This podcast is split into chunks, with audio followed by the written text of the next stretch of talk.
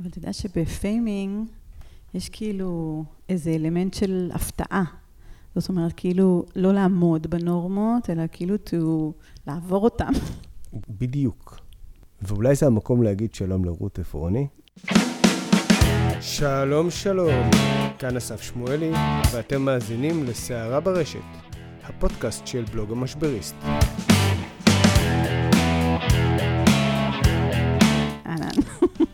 רות, תציג את עצמך קצת מעבר לעובדה שאת כותבת נפלאה, ממש כיף לעקוב אחרייך בפייסבוק.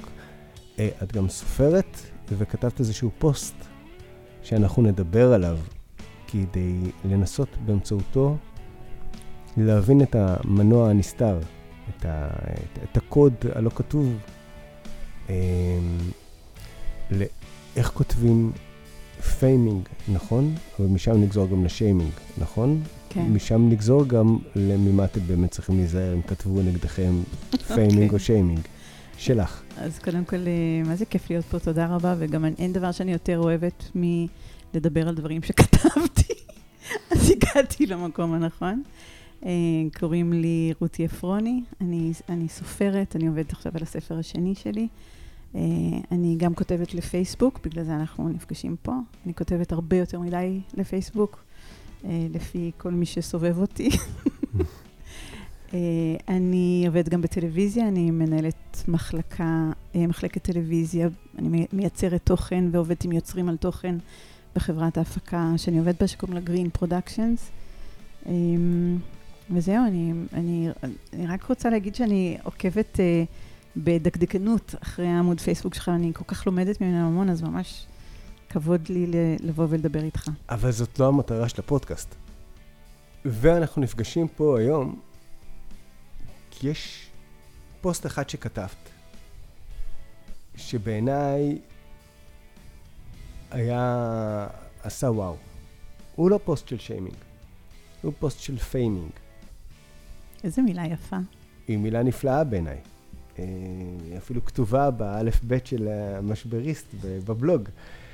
אה, ופיימינג זה לא רק לעשות טוב, זה לא רק להאדיר.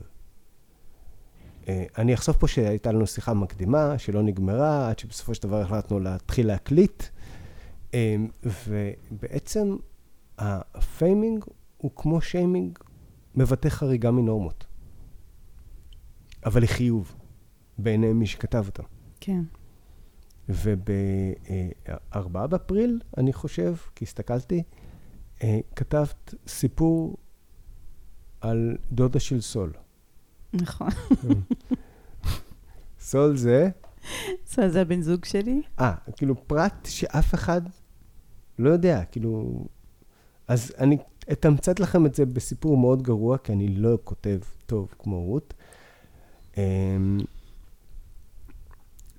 דודה של סול החליטה בשנות ה-70 לחייה ללמוד, לעשות דוקטורט. נכון. והיא בחרה אה, נושא שעבור או חלקנו הגדול, אני רוצה פה להיזהר, הוא די משמים.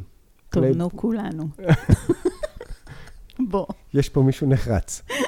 כלי ברונזה מה... מימי... מ- מהתקופה הביזנטית. מהתקופה הביזנטית. והיא עבדה על הדוקטורט כמה שנים, אה, והיא שמה אותו במעטפה ושלחה אותו. וכמה חודשים אחרי זה, היא נפטרה. נכון. ובערך חודש לאחר מכן, לא משנה לוח הזמנים, אבל אחר כך, אמ, דוד של סול קיבל טלפון ששואל אותו מתי הוא בבית, כי צריך להגיע שליח אה, עם הדיפלומה, שזה אירוע עצוב, לקבל איזושהי סוג של הכרה על מס- משהו של בן הזוג שלך, או בת הזוג שלך, בהיעדרה. ו... כאילו, אני נזכר במה שכתבת ואני בוכה, כאילו, אני זוכר איך אני בכיתי אז. אה, כן, אני בוכה. ולא הגיע שליח. לא הגיע איזה מישהו ב- מוולט או, לא יודע מה, מ- מ- מכץ אה, משלוחים. הגיעו שלושה אנשים די רציניים, רקטור, רקטור, דיקנית ולא יודע, משהו כזה, ראש חוג ומלווה. ראש החוג, כן. הדיקן היוצא, הדיקנית הנכנסת וראש החוג. וה, והמנחה. כן. אה, מבר אילן, אוניברסיטת בר אילן. וישבו, והביאו לו את החבילה הנחמדה בגודל בונבוניירה, אני זוכר עדיין את הביטוי, עם הגבלים, עם התעודה, עם שתי תעודות, ואחת בעברית, אחת באנגלית, אני זוכר. וישבו איתו ודיברו איתו על טבע עוגיות, על כלי ברונזה ועל המחקר. ו... בבית הקטן שלהם במושב, במושבי... בכפר אה, מרדכי, כן. במושבי יישובי גדרות, כן. כמו שאנחנו הצופפניקים אהבנו לקרוא להם.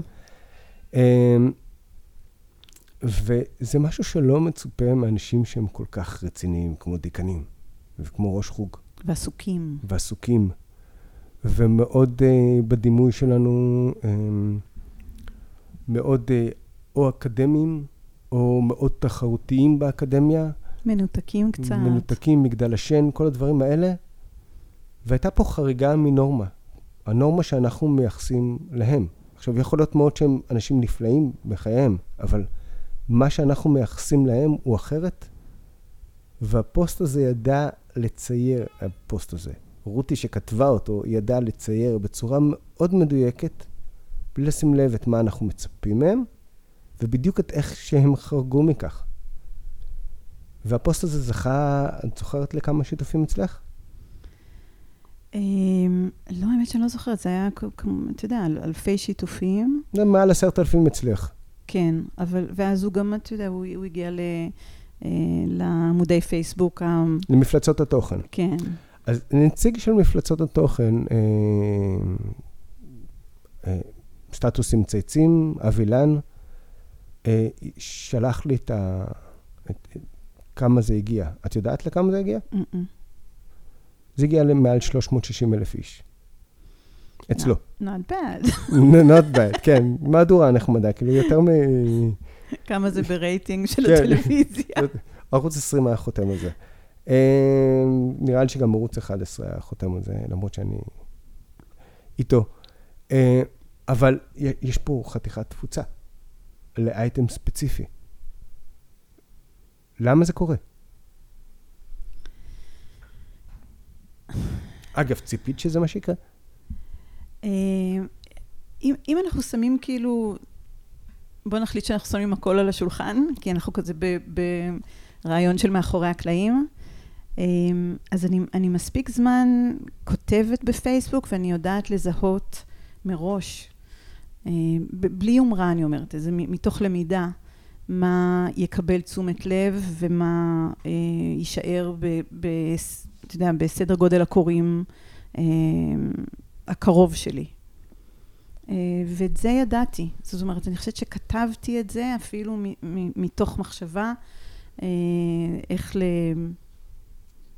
איך להוציא אותו הלאה. זה, זה היה לי חשוב. היה לי חשוב ערכית, היה לי חשוב אה, אה, אישה שלא הייתי מספיק קרובה אליה, שלמדתי אותה דרך הסיפור הזה. אה, וזה היה, זה, זה מאוד מאוד נגע לליבי, אני זוכרת שבכיתי נורא כשכתבתי את זה.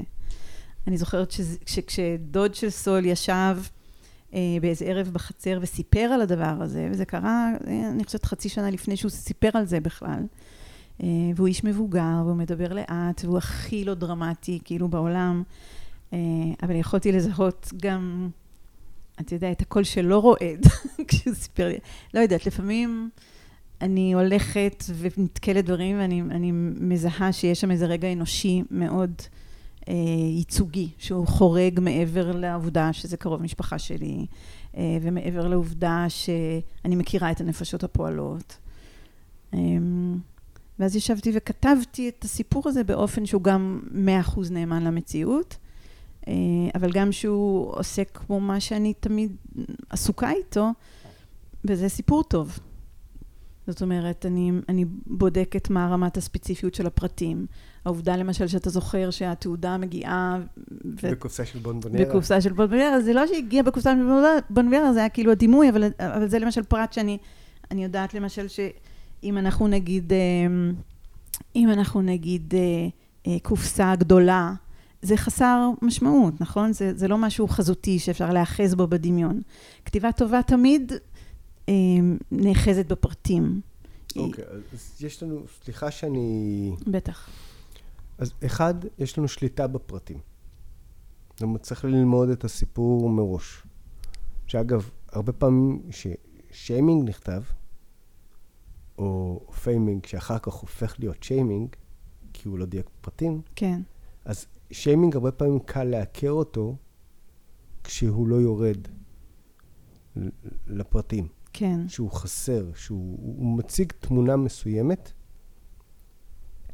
אבל מסתבר שהתמונה הזאת אה, אה, היא לא מדויקת. כלומר, על פניו הייתה פה חריגה מנורמות, אבל אם מסתכלים על הפרטים, אז או שלא הייתה חריגה, או שיש לה הצדקה. כן. ובפיימינג, אם אין ירידה לפרטים, אם אין את הפרטים, אם אין את הדיוק הזה, אז זה נתפס כאיזשהו ניסיון אה, אה, אה, שווא, אה, עקר, ניסיון כאילו נלוז אפילו, לחפש אהדה על משהו, במיוחד שזה נכתב מאיזשהו מישהו, ואז כאילו, זה, זה, בסופו של דבר זה מוריד לו. אז כן. אחד זה שליטה בפרטים, והשנייה, אמרת להבליט פרטים מסוימים. כמו לדוגמה, אותה אני- בחירה כן. בקופסת בונבוניירה. אני, אני, אני, את זה אני יכולה להדגים באופן מאוד ברור, איזה פרטים כן נכנסים ואיזה פרטים לא נכנסים. אמ, למשל, אני, אני כותבת שם שהיא עסקה ב, אה, בכלי אה, ברזל, ואני נותנת דוגמאות, אתה יודע, אה, נכון. כד שמן, כד שמן, וכל. וכל מיני דברים. עכשיו, אני, אני עושה את זה כאילו כל סיפור טוב נבנה על המתח בין שני הקצוות שלו, אוקיי? אז ככל שאני אה, אה, אכניס ל- לראש של הקוראים שהייתה פה אישה שעסקה בדברים קטנים מאוד וכמעט כאילו בזוטות, אתה יודע, בסדר גודל האנושי, אנחנו בפיצ'פקס, אוקיי? אה, וככל שזה יהיה עבורה יותר חשוב, אבל עבור הקוראים אה, פחות חשוב. פחות חשוב, אז הפעולה, המעשה ייראה יותר גדול. המעשה ייראה יותר גדול. אז, אז אני דואגת בכל מה שאני כותבת למתוח את הפער הזה, או, או את הקונפליקט כביכול הזה. אה, עכשיו, למשל, פרטים שאני לא הכנסתי לסיפור הזה, אה, זה שהמנחה שלה גם גר ביישובי גדרות, אוקיי? אוקיי. עכשיו, למה? כי זה אז מוריד מזה שהוא הגיע. נכון, כי זה אבל היה עדיין אומר... שניים הגיעו. אני לא אומרת, המעשה הוא מעשה, אני רק אומרת שכשמספרים סיפור צריך לבחור היטב לאן הולכים, לאן הולכים איתו. למשל, גם לא אמרתי שבעלי הוא פרופסור בבר אילן, אוקיי? כי אז זה היה, אוקיי, יש לי אינטרס כאילו לצ'פר את האוניברסיטה, לספר על זה. עכשיו, זה, זה לא נכון, זה לא, זה לא שהסתרתי את זה, אבל היה לי מאוד ברור שזה לא רלוונטי לסיפור, אה, והשליטה תמיד, בכל, בכל פוסט, בכל זה, על מה, מה, אה, צריך לייצר אה, עיקר וטפל נורא ברור לקוראים, בוודאי לקוראים שאתה יודע, שיש להם אה, 30 שניות לקרוא ולהבין סיפור. זה, זה לא הולך ברגל. אני חושב שהאמירה שלך לגבי עיקר וטפל, אה, הם אחד ה... נקרא לזה מעקרונות הליבה. אה, של שיימינג, לדוגמה, בעיקר גם של פיימינג. פיימינג אני פחות מתחבר אליו, אם הוא נע ונד בין כל מיני פרטים שהם לא רלוונטיים. שיימינג, שככל שהוא קשה לבן אדם, ובגלל זה הוא כתב אותו, כי הוא מוחה על עוולה מסוימת, והוא רוצה שאנחנו נמחה יחד איתו, וכשהוא לא מקפיד על עיקר וטפל, אז הוא מאבד את התמיכה. הוא בסופו של דבר יוצא זה שעשה שיימינג. עכשיו, אחד הדברים הכי מדהימים בעיניי בשיימינג, זה שכל עוד אנשים לא מרגישים שזה שיימינג, הם איתו. ברגע שהם מרגישים שזה שיימינג, אה, שיימינג זה נורא, אסור, לא, לא, זה לא. אז כשה...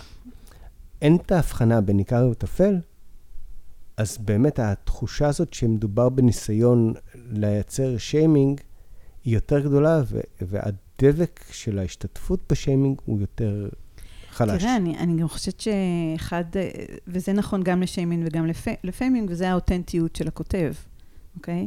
כש, כשנעשים, אה, כשהאג'נדות נעשות שקופות, אה, ההתנגדות של הקורא, או של הצופה, או מה שזה לא יהיה, היא, היא עולה. כי אף אחד לא אוהב שעושים עליו מוב, נכון? אף אחד לא אוהב להיות כלי משחק בתוך מערך של כוחות. עכשיו, אני, אני חושבת ש... אני חושבת שקוראים, בעיקר קוראי הרשת, הם גאונים. הם כל כך מיומנים בלזהות את הניואנסים של כתיבה, אה, ואני תמיד לוקחת את זה בחשבון. זאת אומרת, אין לי, אה, מראש אני אומרת, אין איך לעבוד פה על אנשים. התבגרנו. ממש. כבר ראינו הרבה. כן. כבר קראנו הרבה. קראנו המון, אנחנו מכירים את הז'אנר, אם יש ז'אנר כזה. אגב, זה, אני תמיד אומר את זה למותגים, בעיקר גדולים, כי עסקים הם הרבה יותר אה, אה, חרדים כשמתפסס, מתפוצץ משהו ברשת, אבל מותגים לא תמיד, לפעמים משחקים שהם יותר קול. העניין הוא שבגלל שהתבגרנו, בגלל שהקוראים, כמו שאמרתם, יותר חכמים, כבר יותר מנוסים, אז uh, רוב הפוסטים לא מצליחים. ולכן זה איזושהי תחושה כזאת, אה, 24 שעות זה יעבור. אבל אלו שכן, הם הרבה יותר חזקים, הם הרבה יותר נושכים היום. על הרובד הזה שכמעט ואין פוסטים יוצא דופן, זה שכן הוא הרבה יותר חזק. אולי אפשר להסביר כך את דודה של סול. אני חושבת, אבל אולי זה... תראה, באמת, אני, ממך אני, אני קוראת ואני לומדת בזה על, על מה זה לסמן נורמות, אוקיי? לה, להבין... ב... להציב, כן. כן. כאילו, מה הנורמה שחרגנו ממנה לפה או לפה? אה, ו, וזה, וזה צריך, צריך מחשבה על זה. אני חושבת למשל שבפוסט על, אה, על מיקי לוין, על, על דודה של סול, אני, אני מרגישה שזה... אה, ו, ופה אני חושבת, ככה בראש שלי, שזה מכנה משותף די גדול לפיימינג שאני ראיתי וחוויתי וככה, אה, שהוא מדבר על נקודות של אה, חד פעמיות ואנושיות, זאת אומרת אינדיבידואליות, אה, בתוך עולם בירוקרטי או מנוכר. עכשיו, לדעתי, כאילו זה... הנורמה היא בירוקרטיה. הנורמה היא בירוקרטיה, והנורמה הנגדית, זאת אומרת שאנחנו סובלים ממנה, זה, זה המקום המיוחד שלנו בעולם, זאת אומרת, במקום הייחודי שלנו. בסופו של דבר, וזה גם אני, אני יודעת מהעבודה, כמה שנים, כבר חמש שנים אני כותבת בפייסבוק, ואני כל הזמן לומדת מזה. אמ, אני שואלת את עצמי איפה המכנה המשותף שלנו. אה, אני רואה ש... אה, יש לנו? כן, כן. אני חושבת שהמקומות שבהם אנחנו מזהים אה, אה, חמלה או תשומת לב לפרטים, לאינדיבידואליות שלנו, הם מקומות שסוחפים אותנו בהמון השראה. עכשיו, אני יודעת שזה כאילו מילים גדולות, בטח לשיווק ו- ומסחר וכסף וכל הדברים האלה. אני חושב שזה העידן של המילים הגדולות בשיווק. כאילו, כל, בנושא הזה שעד הקורונה חיפשו כל פעם את, הש... את המילה של השנה הבאה. אה, אה, וההשראה היא היום, אני חושב שהיא כן נמצאת שם. במיוחד, לקחתי את זה כבר לכיוון אחר, כן? אבל אנחנו נמצאים בעידן שבו אמ, אנחנו כבר לא מדברים על המותגים שהם יעילים. אנחנו כבר לא מדברים על המותגים שהם אה, טובים, אנחנו גם מדברים יותר על מותגים שרוצים שאני אהיה יותר טוב. כן. או שאני שאני... או שאני מזהה את זה, שהם כן. רוצים שיהיה יותר טוב. כאילו, אם אני, הם רוצים והם לא אומרים לי את זה, אז זה קצת בעיה. אז, אז כאילו בעולם שהגישה שלך לשיט היא נורא מיידית, אה, יש הרבה יתרון בלהיות אחר. אה, והאחר הזה, האחרות הזאת, שוב, לפי תפיסת עולמי, אני באמת, אני בורה לחלוטין בכל מה שקשור ל, לעולמות מסחריים, אבל בעולמות של תוכן, אה, השראה זה כלי רב, אה, רב כוח. אבל יש פה עוד, עוד נקודה. אני דיברתי עם ענת קונפורטס, שאותה אני מכיר מאשקלון, והיא הדוברת של בר אילן. ו... אני לא בטוח, כאילו, היא לא אמרה לי אם זה קרה, אבל אני לא בטוח שהיא קיבלה איזשהו מייל מהדיקנית הנכנסת, והמנחה שתראי, נסענו לגדרות אה, לתת את התעודה של מיקי לוין. אבל בדיוק בשביל זה הפוסט לוין. הזה עבד. מיקי לוין. כי הוא היה אנטי-ממסדי. לגמרי, כי אה, אם היא הייתה רואה את זה, נגיד שנשלח פוסט, אני לא יודע אם אימייל, נגיד שנשלח, אני לא יודע אם היה, והיא גם לא אמרה לי את זה. אני סביר מאוד להניח... אני אחרי זה, היא, היא דיבר, אני יודעת שלא. אני יודעת שהיא לא שמעה על זה עד אז. אז אוקיי, אז אם אני הייתי הדובר באותה נקודה, סביר מאוד להניח שהייתי עובר הלאה, אוקיי, זה לא יעניין אף אחד. ואני מניח שגם אם היא הייתה יודעת את זה ומוציאה את זה החוצה, רוב ה... אולי במקומון של עוטף, של כביש 40, היו כותבים על זה איזשהו אייטם שמייבש לחלוטין את כל הערך שבו. כאילו, היו, היו לוקחים את החמשת המ"מים של ה...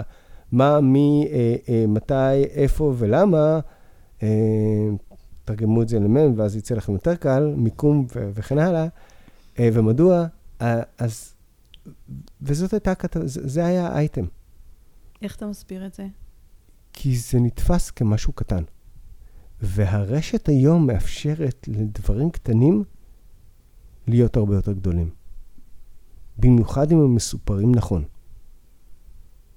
זאת הסיבה שאם, אני... רגע אחד, אם פיצה מתחייבת למכור ב-19.90 והיא מוכרת ב-20 שקלים, כי היא לא מחזירה את העודף של 10 אגורות, אז בעיתון זה ייחשב מאוד קטנוני, וברשת זה יכול להיחשב, זה עדיין ייחשב קטנוני, אבל זה יכול להיחשב הרבה יותר עקרוני.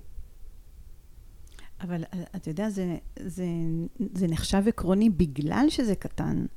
זאת אומרת, אנחנו ב, בעולם כזה שדווקא הרשת, שהיא כל כך אה, אה, כאילו כאוטית וגדולה, ו, ו, והמספרים נורא גדולים, אני חושבת שכשהפנס אה, מאיר, הוא מאיר על הדברים הקטנים, ושוב, ו, וזה מה שאני חושבת שזו התקופה של האינדיבידואל, של הדברים הסופר קטנים, שכאילו חוזרים למשמעות. אבל מי שיכול לספר אותו, זה לא הגוף הגדול, זה לא הממסדי. וואי, לגמרי.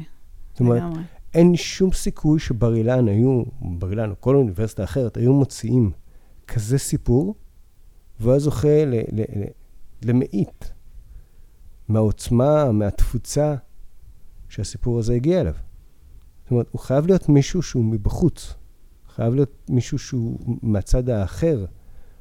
מי שמחזיק את הפנס, אז הוא, הוא חייב להיות לא, לא מבפנים.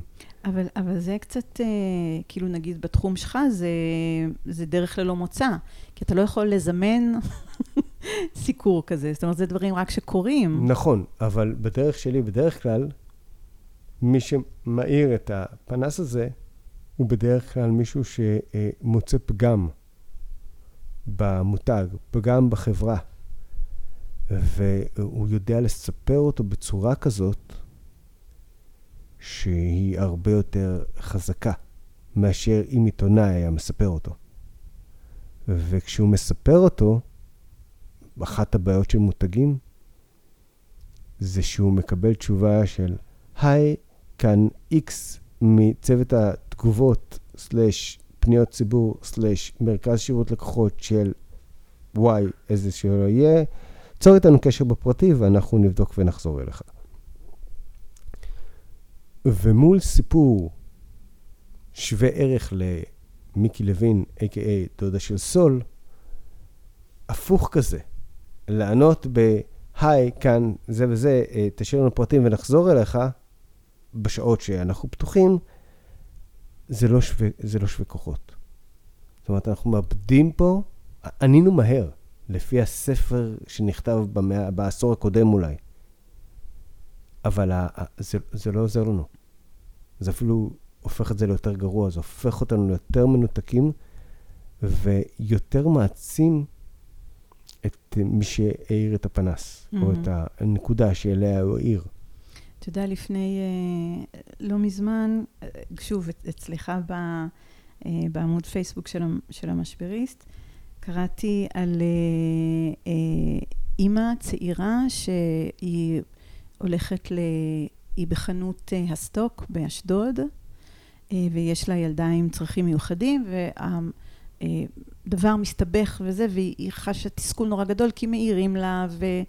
מחנכים אותה כביכול, וגם האנשים, גם הלקוחות בחנות, וגם יש לה איזה ביף עם, ה, עם הקופאית שמסרבת לקבל את התו נכה שלה וככה. אמ, שהיא 20 שנה בוויצו גננת, אנחנו, אם אני זוכר נכון, לאורך התגובה. כן, ובאמת התגובה, זאת אומרת, אתה מדבר שם על התגובה, על התגובה של, של הרשת, שעושה איזה backlash, כי היא מאוד מאוד לא רלוונטית במובן הזה שהיא לא רואה את המצוקה של האישה שמתלוננת, אלא מנסה לעשות פיימינג. לקופאית. ו... היא מנסה לעשות סוג של שיימינג turn around, כן. ועל הדרך לצאת עם איזשהו fame, בדרך, נכון. נכון, כאילו ל... עכשיו, זה לא עובד ברמות מטורפות, זה, זה בומרנג התגובה הזאתי. והרבה אני מנסה לחשוב למה, ואני חושבת שאני גם מבינה כאילו את המהלך של, של פיימינג דרך זה. כי בתרבות שלנו, אה, לא לראות שוב את, ה, את המצוקה של, ה, של היחיד, היא בעיה, היא בעיה מוסרית הרבה יותר גדולה מאשר מה הרזומה של ה... איפשהו אני כמעט ולא מסכים איתך. אני חושב שבתרבות שלנו אנחנו לא רואים את המצוקה באופן גורף. ודווקא המהפכה שהרשת מייצרת, שהיא פותחת את זה לעוד קולות, מאפשרת להרבה אנשים להגיד, אבל אתם לא עונים למה שהיא עשתה, אתם לא מרגישים את מה שהיא חוותה. הרשת לא, לא, היא זו שמאפשרת את זה. לא, לגמרי, כשאני מדברת על התרבות שלנו, אני מדברת על, על זאתי. התרבות שמשתנה. כן, התרבות שמשתנה, שהולכת לכיוונים האלה. עכשיו, מה, מה, אנשים מסתובבים בעולם, ורק רוצים שיראו אותם, וזה כל כך לגיטימי. שיכירו ב... ש... כן. עכשיו, אני, אני חושב על אימא. ל, לילדה עם צרכים מיוחדים, במיוחד כזו, ש, או ילד צרכים, עם צרכים מיוחדים, במיוחד כאלו שהם לא נראים כלפי חוץ, לא כיסא גלגלים, לא עיוורון. הקושי המנטלי, ההתמודדות היומיומית, היא כל כך עצומה, שלפעמים הכרטיס על תור הזה, גם אם הוא מכובד או לא מכובד, גם אם הוא נכון לכל עסק או רק לרשויות אה, אה, ציבוריות, הוא איזשהו סוג של נחמה, איזשהו קרש הצלה דל, והחוסר וה, ההכרה בכך, גם אם הוא היה מוצדק, בתגובה הוא זה שפוגע. כן. והוא זה שמייתר. זאת אומרת, כמו שאמרת, להכיר את המצוקה, אה, זה איזושהי דרישה שעולה, צפה ועולה, והיא גוברת. כן, היא, היא מקבלת, אה, שוב, התגובות של הקוראים על התגובה המאוד שכלתנית, קרה, אה, let's face it, ככה מנותקת מחנכת. רגשית, מחנכת, כן, אה, פטרונית כמעט. לניסיון שיימינג שהאישה הזאת עושה נגד הרשת, הוא נורא בולט, נורא, נורא בולט הפער. עכשיו, רואים, רואים שכשהיא כותבת את זה היא בסערת רגשות, רואים שהיא she doesn't think through את כל הפרטים הקטנים, רואים שכולם מסביבה, אה, אתה יודע, איכשהו סופגים את אותה רמת תסכול שלה. אה, אבל גם הרשת צריכה לראות את זה. זאת אומרת, הם כאילו נטפלים שם לדבר, לאי דיוקים. הרשת אנחנו מדברים על המותג הפעם. סליחה, סליחה, כן, כן, על המותג. אה, עכשיו, אבל אני רוצה... חשבתי על משהו, ואני רוצה להראות, כאילו, למשל, זה סיפור של, של הניסיון שלה לעשות שיימינג ש, שמצליח. אוקיי? Okay? בעיקר בגלל התגובה התרומה. היו הרבה אנשים שלא קיבלו את השיימינג הזה, שהשיימינג הזה לא חדר אותם. זאת אומרת שאת... זו רק ההזדהות שלי? כאילו הייתה... לא, אבל אה, כאילו, רציתי לענות לך, ואז בעצם, אה, אה, תוך כדי זה, עיכלתי את מה שדיברנו עליו קודם. זאת אומרת, היא כתבה בצורה מפוזרת. היא כתבה בצורה שהיא... הטקסט שלה לא היה מספיק חזק. הוא, הוא, הוא שיקף את ה... הוא היה אותנטי, הוא שיקף את המצוקה שלה, אבל איפשהו הוא, הוא לא אה, הוציא אותה לא לא בסדר. נכון, אבל... זאת אומרת, כאילו, איפשהו הוא חשף שגם היא הייתה שם... איך אצלנו בתרבות, לא תמנה ידה בצלחת. זאת אומרת שגם לה הייתה תרומה לא, לאירוע מתוך הטקסט עוד לפני שראו את התגובה. עכשיו, במקום שהתגובה... תכיל את זה. תכיל את זה, או תשחק עם זה, או תתייחס לזה, או שתסר משהו, היא פשוט התייחסה אליה כמישהי שאת הגורם המפריע. אני מזכיר את המורה שלי לפיזיקה שאמר לי, אתה גורם מפריע. אז אמרתי אני לא גורם, אני מוקד. אבל זה, זה, זה בדיוק הדבר הלא נכון להגיד. עכשיו, הסיבה לכך שהסיפור הוא סיפור שיש לו נקודת זמן. והוא קרא, יש לו גם מיקום. אצל דודה של סול, מיקי לוין, הוא היה בצריף קטן, בבית קטן, בכפר מרדכי, עם האנשים שהיו שם. אבל הזמן שהוגש הוא מעל חצי שנה לאחר שהוא קרה. אמ, הוא, הוא בכלל לא בכפר מרדכי, הוא במקום שהוא חסר מקום, ברשת. גם האירוע בסטוק באשדוד, הוא לא בסטוק באשדוד. זאת אומרת, הוא היה בסטוק באשדוד, אבל אנחנו מסתכלים עליו, אנחנו מסתכלים עליו, על התור שלי ביינות ביטן, ברמי לוי, ביוחננוב, בסטוק, מגה סטוק או מקסטוק או whatever, כאילו נגמרים המותגים עם הסטוק וכאלה. אה, ועל שם מדובר, זאת אומרת, האירוע יצא מהנקודה הזאת, הוא לא בסניף כבר, וצריך להתייחס אליו כאל משהו שהוא מחוץ לסניף כבר.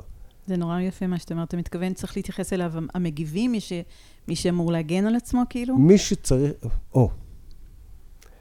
כשיש שיימינג, בעצם יש... שיימינג או פיימינג הוא סיפור.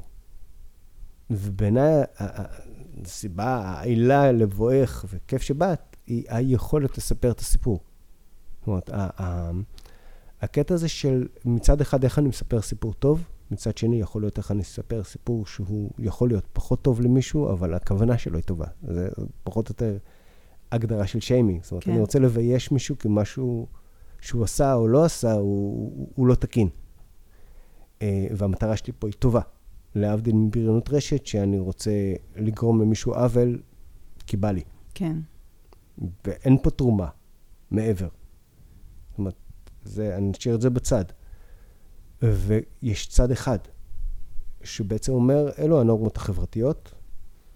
X היה ממש מטורף באיך שהוא חרג מהם לטובה, ולכן דונו אותו לפיים, ו-Y חרג מהן לרעה, דונו אותו לשיים. זה פה פחות או יותר ההבחנה. עכשיו, ככל שהסיפור שלנו יותר טוב, האפקט יהיה יותר חזק. התפוצה תהיה יותר חזקה. ה shareability, היכולת לשתף, תהיה יותר חזקה. ההזדהות, דבק השיימינג, אם הוא קיים, אם יש לו איזשהו סוג של uh, ראי דבק ה faming, שיגרום לאנשים להצטרף ולהפיץ ולעשות זה, יהיה יותר חזק. אבל בצד השני, יש איזשהו ארגון, מותג, עסק, אישיות, שלפעמים צריכה להתמודד. אגב, אני באופן אישי לא יודע להתמודד עם להגיד תודה. דיברנו על זה קודם. אבל אה, אה, בוא נגיד שבנקודה הזאת, שגופים, ארגונים, מותגים, עסקים, לא יודעים להגיד תודה, כאילו, לא רק אני, אני חושב שזו בעיה מאוד גדולה אצלנו, אפילו לא גדולה, אלא נפוצה. Mm-hmm. יכול להיות שהיא בעיה מאוד זהירה, זניחה. אז אנחנו לא יודעים להגיד תודה. כאילו, אנחנו יודעים להגיד רק תודה, לא יותר מזה. זה זניח, אבל זה מתחיל להיות בעיה כשאנחנו מתמודדים עם התוכן שהוא אה, נתפס כשלילי, שהוא לשם. ושם אנחנו צריכים להגיב. ותגובה היא גם סיפור, אגב. מה, סיפור מרתק. תגובה היא גם סיפור, לחלוטין. אה, ואנחנו צריכים גם כן לברור את העיקר והטפל, כמו שדיברנו עליו, אנחנו גם צריכים להבין מה אנחנו רוצים, איזה מסר אנחנו רוצים להעביר, או, או מה הסיפור שלנו. תגיד, למה אתה חושב ש, שאנשים אה, משתפים faming? או האם הם יותר משתפים faming מ shaming? shaming מוצדק, הכוונה. כאילו, מה, מה זה הדבר הזה של... אה... טוב, קודם כל אני אעצור אותך. אין שיימינג שהוא לא מוצדק. כל שיימינג לא, הוא מוצדק. לא, דיברנו על bullying, כאילו. לא, bullying זה bullying, הוא לא שיימינג. הוא לא נועד לתקן משהו. מה שמבחין, מה שגורם לי להגיד, אה, השיימינג הזה מוצדק, זה אם אני מסכים עם הנורמות שבשמן הוא נעשה. Mm-hmm. אם אני לא מסכים, אז אני אגיד, מה, זה לא מוצדק שאתה אומר, כאילו, למה אתה כותב דבר כזה? כי אני לא מסכים עם הנורמות. אבל לא כי אם אני אשים את עצמי בעיניים של זה שכתב אותו, אז מישהו כרגע, אה, אה, אה, לא יודע, כשמישהו כותב אוטובוסים יצאו בשבת. הם יצאו בשבת, אסור להם לנסוע בשבת. אני, אז אני יכול לבוא ולהגיד, כאילו, מה אתה רוצה? הם צריכים להגיע לתחנה הראשונה מתישהו? אצלי זה לא יהיה חשוב כמו אצלו. אצלו, כאילו, יהיה משהו מאוד עקרוני, mm-hmm. שחולל, שנעשה לו לא טוב. אז אני אגיד, כאילו, אני לא אגיד את זה, כי אני מבין אותו, אבל מישהו אחר יבוא ויגיד, אתה סתם עושה שיימינג. אבל הוא לא סתם עושה שיימינג, הוא עושה שיימינג כי משהו חשוב לו. אז נשאלת פה השאלה אם אנחנו מסכימים איתו או לא. עכשיו, נחזור לשאלה, מה גורם לאנשים לעשות faming, או מה גורם לאנשים לעשות שיימינג? שיירינג. את השיירינג של הדבר הזה? כן, הדבק הזה שדיברת עליו, זה נורא מעניין אותי, כאילו, מה עומד מאחוריו. אני חושב שבסופו של דבר, יש שני אלמנטים. האחד, אולי אני אגלה עוד בדרך, אבל אני מקווה שאף אחד לא רושם את זה, ואז לא יגידו לנו, למרות שהארכתי בדיבור וכרגע הזכרו שאמרתי שניים.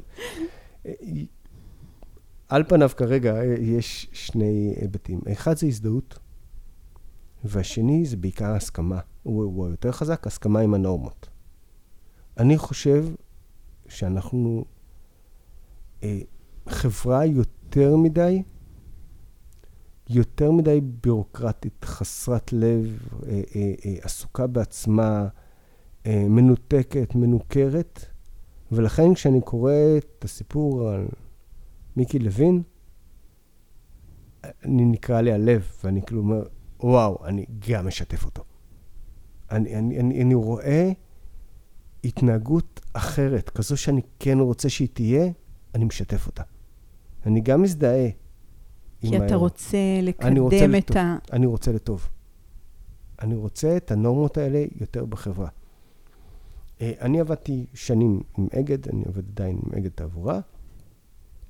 מדי פעם יש את הפוסטים האלה, שמישהו רואה נהג שפתח את הרמפה ואפשר לנכה, לאדם עם כיסא גלגלים, לעלות לאוטובוס. עכשיו, זה התפקיד שלו.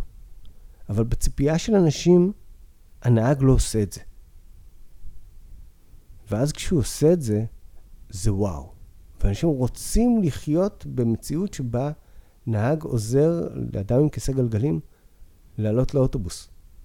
עכשיו, זאת מציאות שהיא קיימת, אבל הם לא תמיד רואים אותה, כי הם לא תמיד נוסעים יחד עם הנוסע עם כיסא הגלגלים.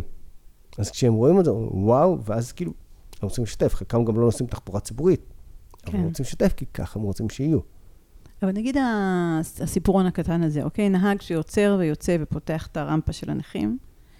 אם את רוצה לכתוב את זה טוב, בתור faming, תראה את הקשיים שלו, למה היה מתבקש שהוא לא יעצור, אוקיי? תתאר את הדרך, את כמה פקקים, את זה שהוא סופג אה, אה, עלבונות או סטרס או משהו מהנושאים האחרים, אוקיי? אז זה שמישהו צופר לו מאחורה. שוב, זה כאילו, זה כבר אלמנטים, נכון. אתה יודע, סיפוריים. נכון.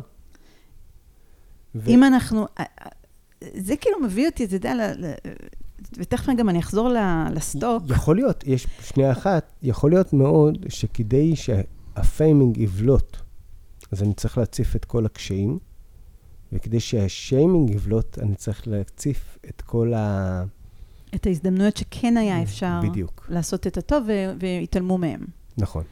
אז, אני, אז למשל, אני, אני, אני, אני אגיד את זה כאילו מהפרקטיקה שלי, אני, אני תמיד מחפשת uh, גיבורים, אוקיי?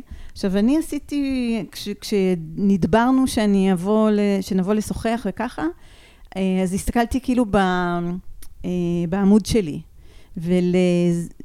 ולזעזועי גיליתי שכל מה שאני עושה זה faming. אף פעם, אף פעם, אף פעם לא... דרך אגב, אם את רוצה לרדת על עצמך על הדבר הזה, אני אעזור לך. את עושה אפילו faming לאנשים משוקצים, לאסירים. נכון, בשנייה. לפושעים. אני תכף אדבר על זה, כי אני חשבתי על זה. אבל זה, עכשיו, זה גם... הייתה פה ציניות כמובן, כן? ברור.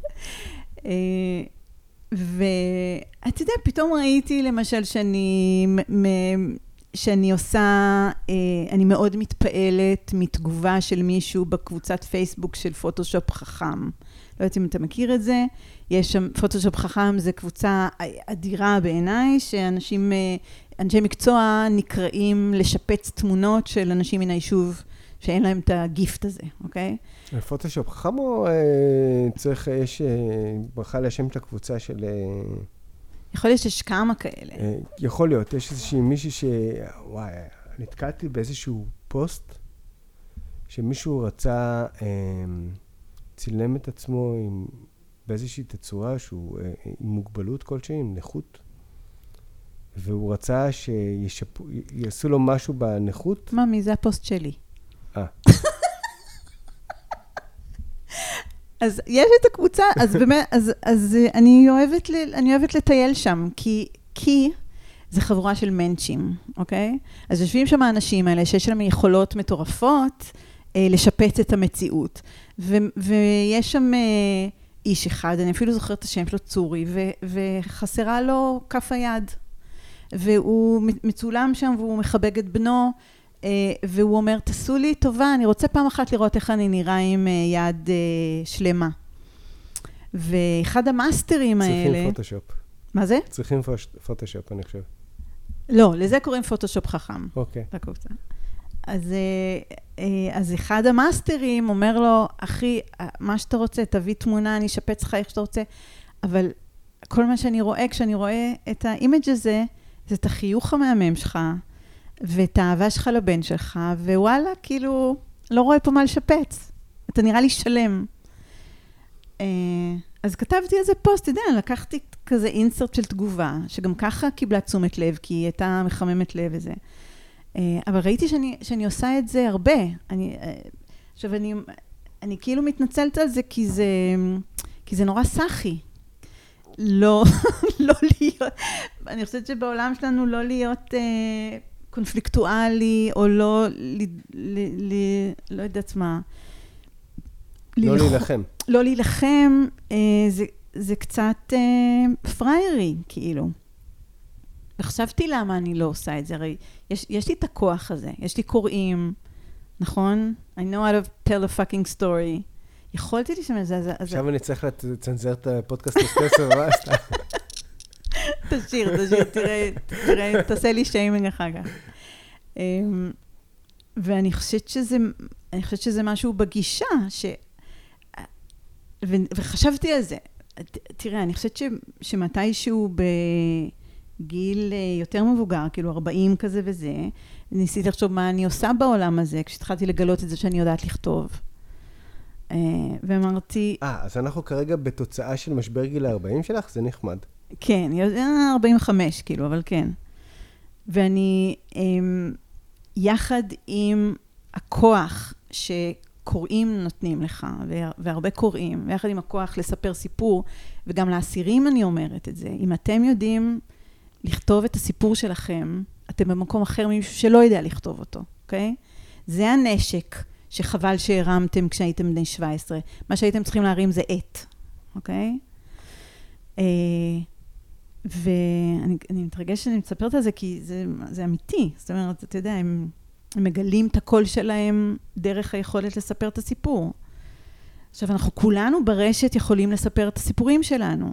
לא רק זה שאנחנו יכולים לספר את הסיפור, אנחנו תמיד יכולים לספר את הסיפורים, תמיד יכולנו לספר את הסיפורים שלנו. הרשת יצרה עבורנו קהל. כן. ובעצם מה שהיא עשתה, זה שאתה לא צריך להיות עיתונאי. אתה לא צריך להיות חבר של העורך של, של העיתונאי. אתה יכול לספר את הסיפור שלך, ואם הוא מספיק מעניין, ושוב, מספיק מעניין זה תלוי בקהל שהוא הגיע אליו. כי יכול להיות שבעמוד הפרטי שלך הוא לא יעניין, אבל בקבוצת X הוא יהיה פתאום וואו, כי זה לא רק אתה, זה גם, אתה צריך לקלוע לאנשים שהם, הקהל הזה, זה באמת יכול להיות. יש לך, היכולת שלך לספר סיפור לא נעצרת בדף. כן. במגירה. אז, אז עם ההבנה הזאת שיש לזה אפקט, אוקיי? שאתה, אתה יודע, לפעמים אני, אני יודעת שיש לי מגפון ביד. אז מה, מה אני עושה עם המגפון הזה?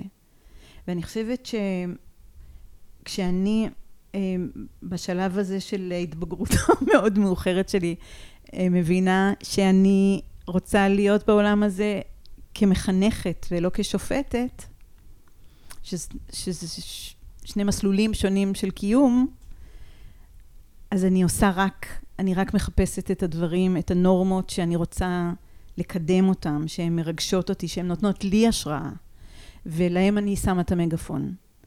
אמ, זה כאילו פילוסופי מדי, זה גדול, גדול מדי לדיון שלנו. יכול להיות, תראי, יש פה, יש פה סוגיה. זאת אומרת... רגע, את... אני חייבת לגמור את הרעיון הזה, כי אני חושבת שחינוך אה, הוא בא לאט, והוא בא עם פחות אנרגיה משיפוט, והוא יותר ניואנסי, והוא צריך קשב יותר גדול, אבל כאילו in the long run הוא עובד, ו- ובגלל זה אני ואתה חלוקים כאילו באיזשהו אופן. אני למדתי מלקרוא אותך שיש תפקיד אדיר לשיימינג ב- בלשנות את החברה שלנו.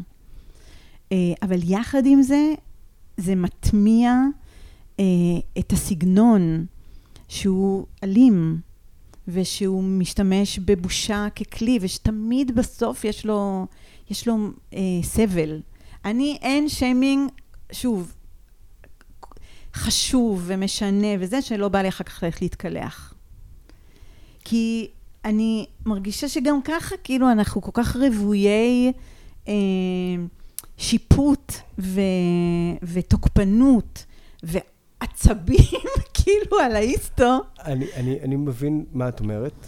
אה, אני מוכן גם לקבל את זה, רק שיש לי בעיה קטנה אחת עם הדבר הזה. שיימינג תמיד היה. לעולם. מעולם הוא תמיד היה.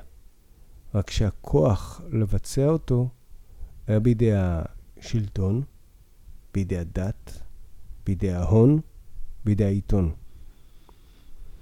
ומה שהרשת החברתית עשתה, או הרשתות החברתיות עשו, זו דמוקרטיזציה.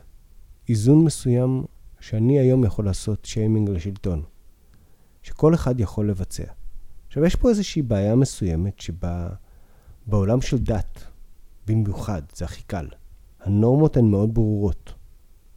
בעולם של שלטון, הוא קובע את הנורמות.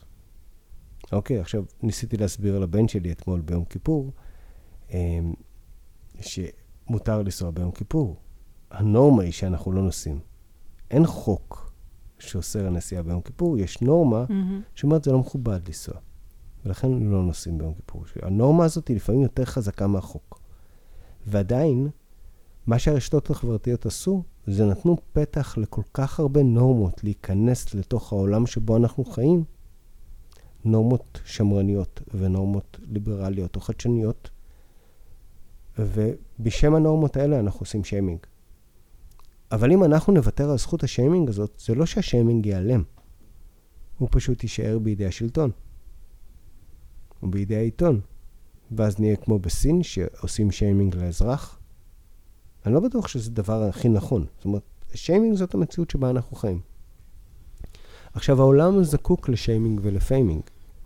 אם אני מסתכל על MeToo, שזה קמפיין השיימינג שאולי הכי שינה בעשור הקודם. כן, לגמרי.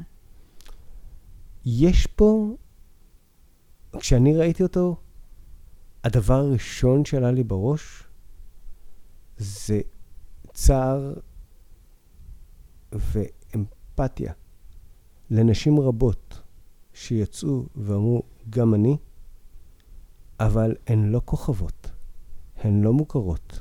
החיבוק שהן קיבלו היה. פחות ב... ב... לאין ארוך ממה אה, אה, שנשים מוכרות ובולטות חוו. והן בעצם חשפו את אחת מנקודות השפל של החיים שלהם. במסגרת הדבר הזה, לפעמים גם עם שם של מי שעשה את זה, או עם תיאור מספיק טוב של דברים. שאפשר לזהות. כן, אני זוכר פוסט של מישהו שכתב שהוא היה בן 15 בישיבה, כבר אפשר להבין באיזה ישיבה הוא עשה, והרב שלו נגע בו. עכשיו, הוא לא כתב את השם, אבל רמת החיבוק שהוא קיבל לא הייתה גדולה. ומשהו פה היה חסר. זאת אומרת, כאילו זה עוד איזשהו אלמנט שהוא מפריע. הפיימינג, לעומת זאת, הוא זה שלקח את הנשים האלו, לרוב, גם היו גברים, אבל בעיקר נשים, שיצאו, וחיבק אותן ואמר להם, זה לא שעשיתם, זה לא שעשיתם שיימינג, עשיתם, אבל לא משנה זה. בוא, בוא נעזוב את העובדות, זה לא רלוונטי כרגע. Mm-hmm. אוקיי, מה שעשיתם הוא דבר נכון. זאת אומרת, את אדירה. זאת אומרת, יש, היום עם הבודי פוזיטיב, שהוא המהפכה שקורית כרגע, ויש לה המון positive. את נראית נפלאה איך שאת, את, טבע נאות, כאילו, את הכי יפה שנוח לך לגמרי. אבל מצד שני, מי שמייצר עדיין את התפיסה שמתייחסת לאישה שאסור לה להיות אה, אה, בעלת משקל, שמנה, whatever, איך שנקרא לזה, אז הוא חוטף. וגם אני יכול לחטוף על זה שאמרתי עכשיו שמנה, וזה בסדר. זאת אומרת, העולם שלנו נע. זאת אומרת, המקל והגזר מלווים אותנו כל הזמן. כן. רק שאנחנו צריכים לזכור שאנחנו חיים בעולם של נורמות שונות, ולכן הגזר שלי יכול להפוך למקל עבור מישהו אחר, והמקל שלי יכול לגלות בתוכו גזר נפלא עבור מישהו אחר. זה נורא מעניין מה שאתה אומר. אני, אני אה, תוך כדי ככה ניסיון לברר בהכנות שלי לשיחה שלנו, אה, חשבתי הרבה על... אה, אתה מכיר את פאולה רוזנברג ואת ה... פאולה רוזנברג, ההזמנה עדיין פתוחה. בואי להתראיין בפודקאסט. היא כבר אמרה כן, רק עכשיו סוגיית התאריך, כן? עכשיו, אני, אה, אני עוקבת אחריה מאוד בהתפעמות, אה, גם כי מעניין אותי איך נוצרת מנהיגה, אוקיי? עכשיו, מה שנורא יפה ברשת, שזה קורה כאילו in our lifespan, נכון? אנחנו רואים מקודם היא לא, ועכשיו היא, היא כן, ואפשר לראות את זה, זה, זה, זה, יש תהליכים מואצים של uh, יצירת מנהיג. אני, אני ממש, אני מאופנטת מזה. אז uh, לא מזמן uh, פאולה uh, הצטלמה כזה עם פוטושופ ובלי פוטושופ עם, uh, עם בגדים תחתונים. וכאילו, וא', זה, זה טריק נהדר, כי אנשים נורא אוהבים להשוות. אני חושבת שאנחנו, את ה-before and after. אבל אסור להשוות, כן. אנחנו חיים על ההשוואות האלה. אמ, ו, וזה גם הביא, זאת אומרת, זה המון המון המון תמיכה, כאילו, אתה יודע, אתה יודע, על, על, כן, על קבלה עצמית, ויותר טוב בלי הפוטושופ וכל זה, אבל היו גם תגובות נגדיות. אחת מהן, אני פשוט שלחתי לעצמי את זה למייל, אני, אני שולפת את זה רגע, למייל? בסדר? מה? למייל אין לך קבוצת וואטסאפ עם עצמך? לא, אני כל כך... אה, זה, אני... אה, אוקיי? וזה גדול. אה, אז, אז מישהי כותבת לה, וואי, חפרת לנו כבר, די, שחררי כבר. אני מתחילה להאמין שאת פשוט אוהבת להצטלם בתחתון וחזייה. ולקבל צומי ברמה בלתי נסבלת. שמעת פעם על, על כל המוסיף גורע, הבנו אותך נודניקית, ואז אה, אימוג'יז של... אה, אימוג'יז של... אה, קי. קקי. לא, קקי.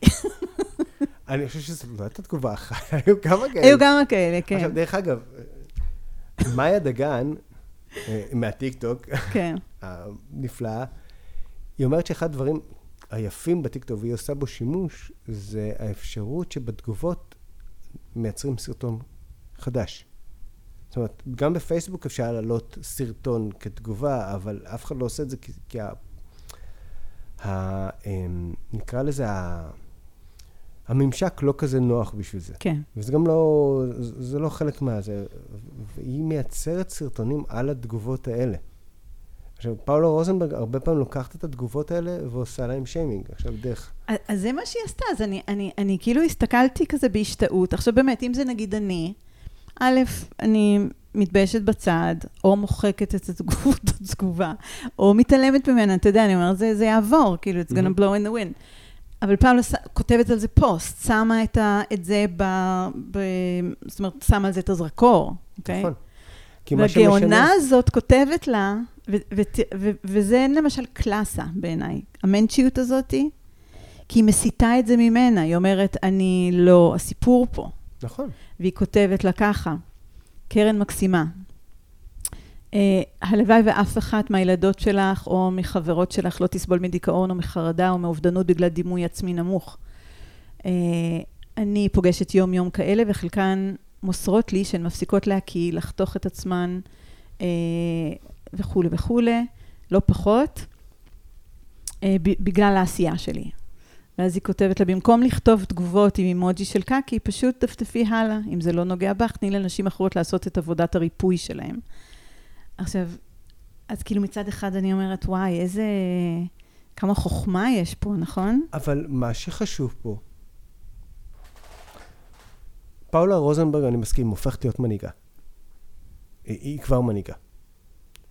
ויש לה כמה הקלות מסוימות, שזה לא פרק על פאולה רוזנברג, אז זה, יש לה הקלות בזה שהיא הייתה מוכרת לפני, והגישה הישירה לטלוויזיה, היא יוצרת משהו, מצד שני, היא בחרה לעשות משהו שהרבה אנשים עם אותם תנאי פתיחה לא עשו.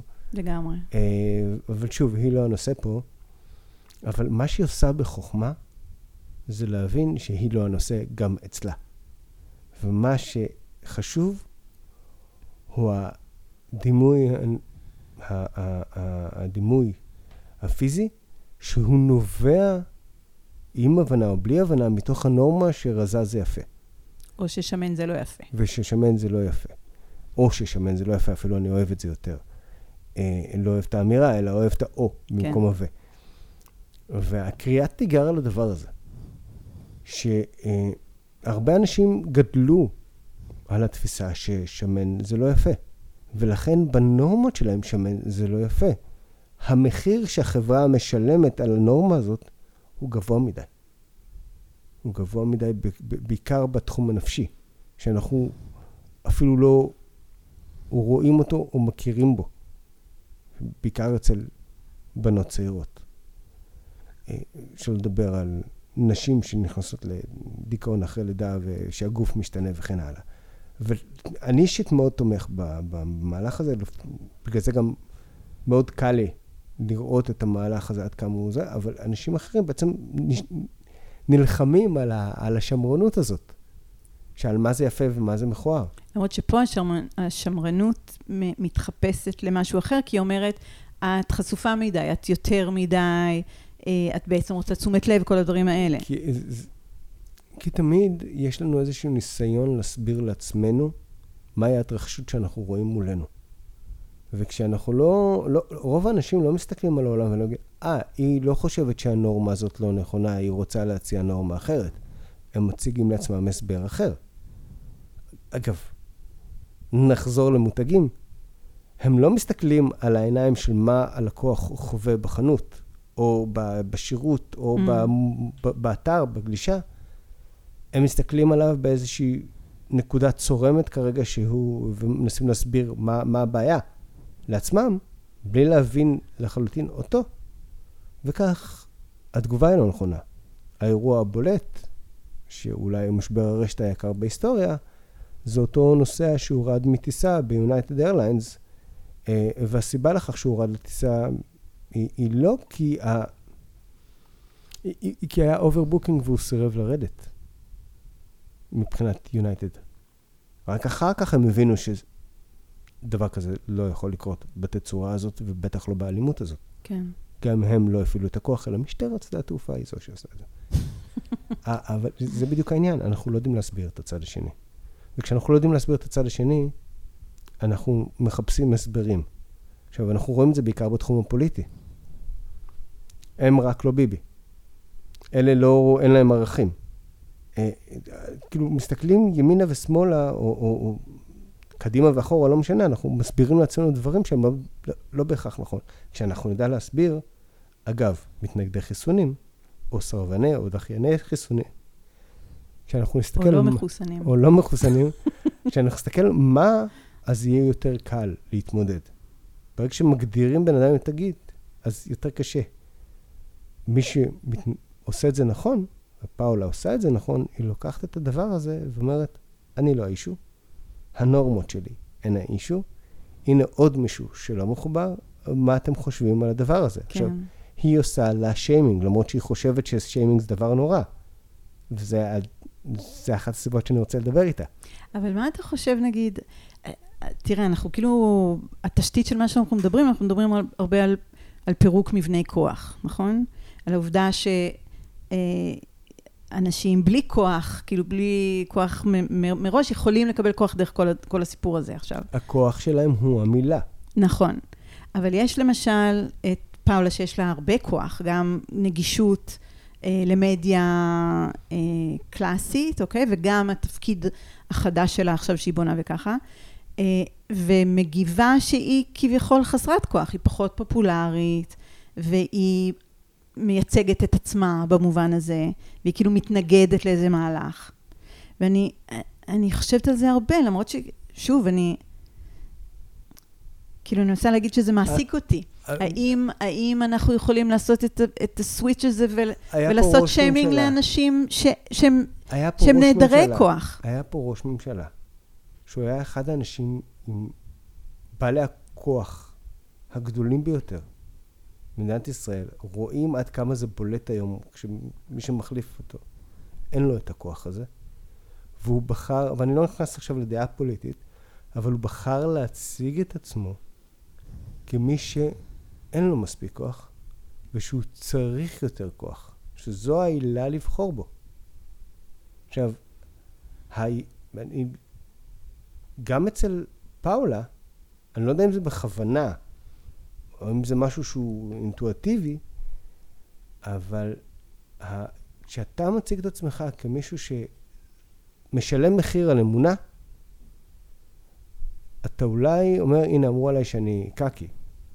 אבל מצד שני, אתה אומר לציבור שכן שותף איתך לנורמה, אני מבטיח לכם דם ויזע ודמעות, אבל אנחנו ננצח. ווינסטון צ'רצ'יל עדיין רלוונטי פה. זה מאוד מעניין. אני רוצה עוד לחזור, כאילו, בשביל לסגור את המעגל הזה דווקא לסטוק, אוקיי? כי, אתה יודע, מה שמעסיק אותי זה איך לספר סיפור. אז נגיד האימא הצעירה הזאת שחווה את התסכול הזה וככה, ואני מנסה לדמיין אותי בסיטואציה הזאת. למשל, ואיזה סיפור הייתי מספרת. עכשיו, אני, אתה יודע, אני, כל מה שאני כותבת הוא אמיתי. אני, אני לא משנה את המציאות, אני רק בוחרת על מה... מה לשלב. מה, מה, כן, מה נכנס לסיפור ומה יוצא מהסיפור. זה ההחלטות הכי חשובות בכל כתיבה. אמ, ואני אומרת למשל, אני, עם הנטיות שלי, כאילו עם, ה, עם ההחלטות שלי לגבי מה המקום שלי בעולם הזה, אני, אני, אני בוחרת לחפש אה, גיבורים. עכשיו, יכול להיות, באמת, הקריסה, אני, היא מאוד נגעה לליבי. הבחורה הזו בעיקר כי היא לא ידעה איך לבטא את עצמה באופן אה, קר, מאופק. נכון. אה, כזה נכון. אסוף, לא אסופה.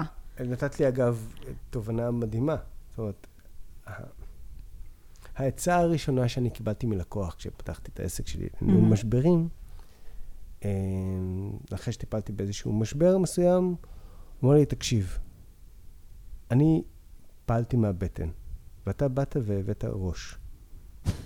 עכשיו, זה טיפ שנכנס אצלי בהרצאות עד היום. תפסיקו לחשוב מהבטן, תחשבו מהראש. אבל זה נכון גם לשיימינג. כן. זה בדיוק מה שכרגע אמרת, במילים אחרות. אני, אני יודעת את זה על עצמי. אני, אה, כעס זה יועץ כתיבה רע מאוד. תסכול זה יועץ כתיבה רע מאוד. עלבון, the worst, אוקיי? Okay?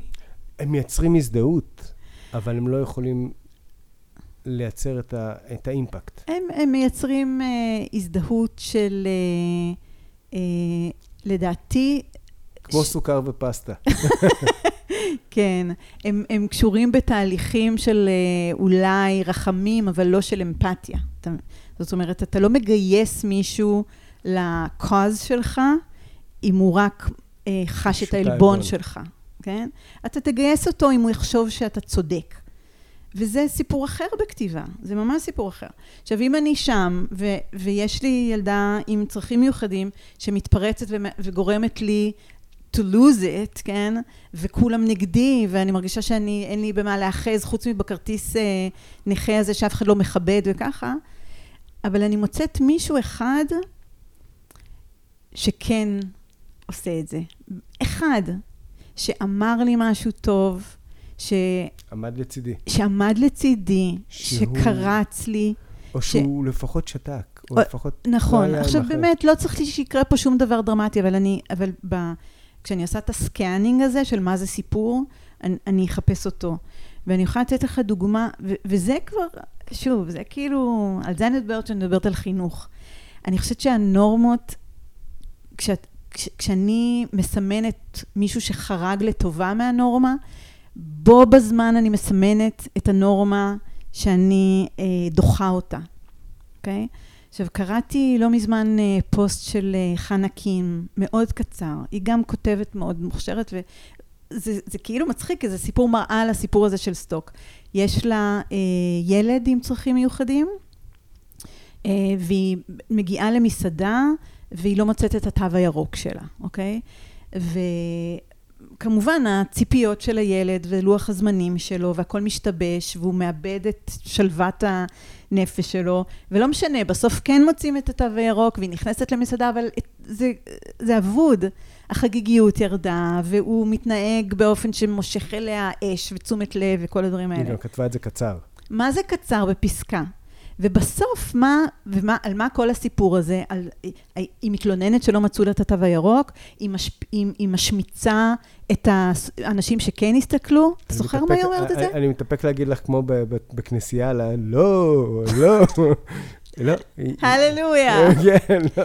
הדבר היחיד שהיא אומרת שם, זה שמישהו אחד קם אליה ואומר לה, תתעלמי מכל מה שקורה מסביב, את אימא נפלאה. נכון. עכשיו, אני אני באמת רוצה לשאול, זה סיפור אחר מהסטוק? הרי זו אותה מציאות, זה, אותו, אמ, זה אותם חומרים. זה תלוי כאילו ביכולת של מישהו, ו, ופה אני, בדיוק אני אומרת, מה, מה המקור להזדהות אמיתית? היא התעלות של הקורבן. הקורבן במרכאות, כן? של המספר. של המספר. ההתעלות שלו מעל הסיטואציה היא הכוח שלו לגייס אמפתיה אמיתית, לא של... אמ, לחיוב או לשלילה. כן. עבור הצד השני כמובן. עבור הצד השני. וזה נכון גם כשהוא uh, קרא לו עוול, וגם כשקרא לו uh, uh, גילוי של התפעמות, של אנושיות, של... פה, פה עכשיו תגיד הללויה.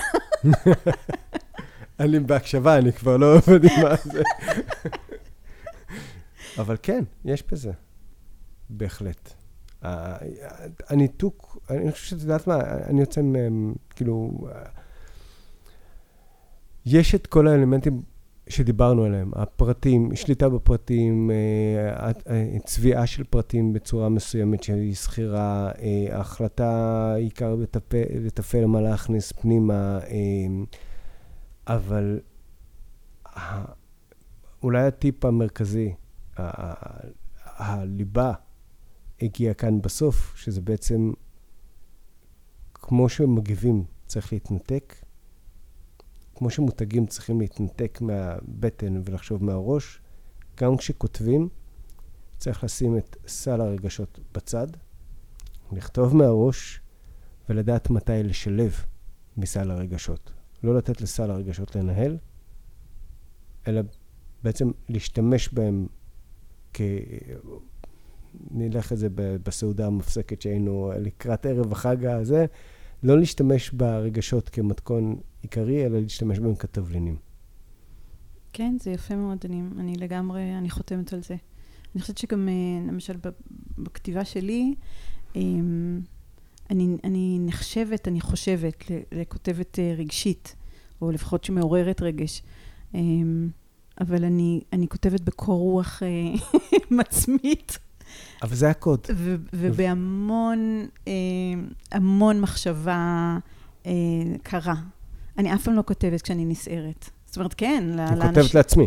בדיוק. אני, אני, אתה יודע, אני, אה, אני חורטת את החומרים שיהיו לי, ואני זוכרת את הרגש, אבל אני לא מוציאה אותו על הדף, אני עושה לו עיבוד. העיבוד הזה הוא קריטי בעיניי בשביל דווקא באופן פרדוקסלי לתקשר עם, עם הקוראים. אה, אה, כי הרגש צריך להשתחזר אצלם, לא, לא אצלי. נכון. אני חושב שנפגשנו כדי למצוא את הקוד שמאחורי הכתיבה של שיימינג ו faming.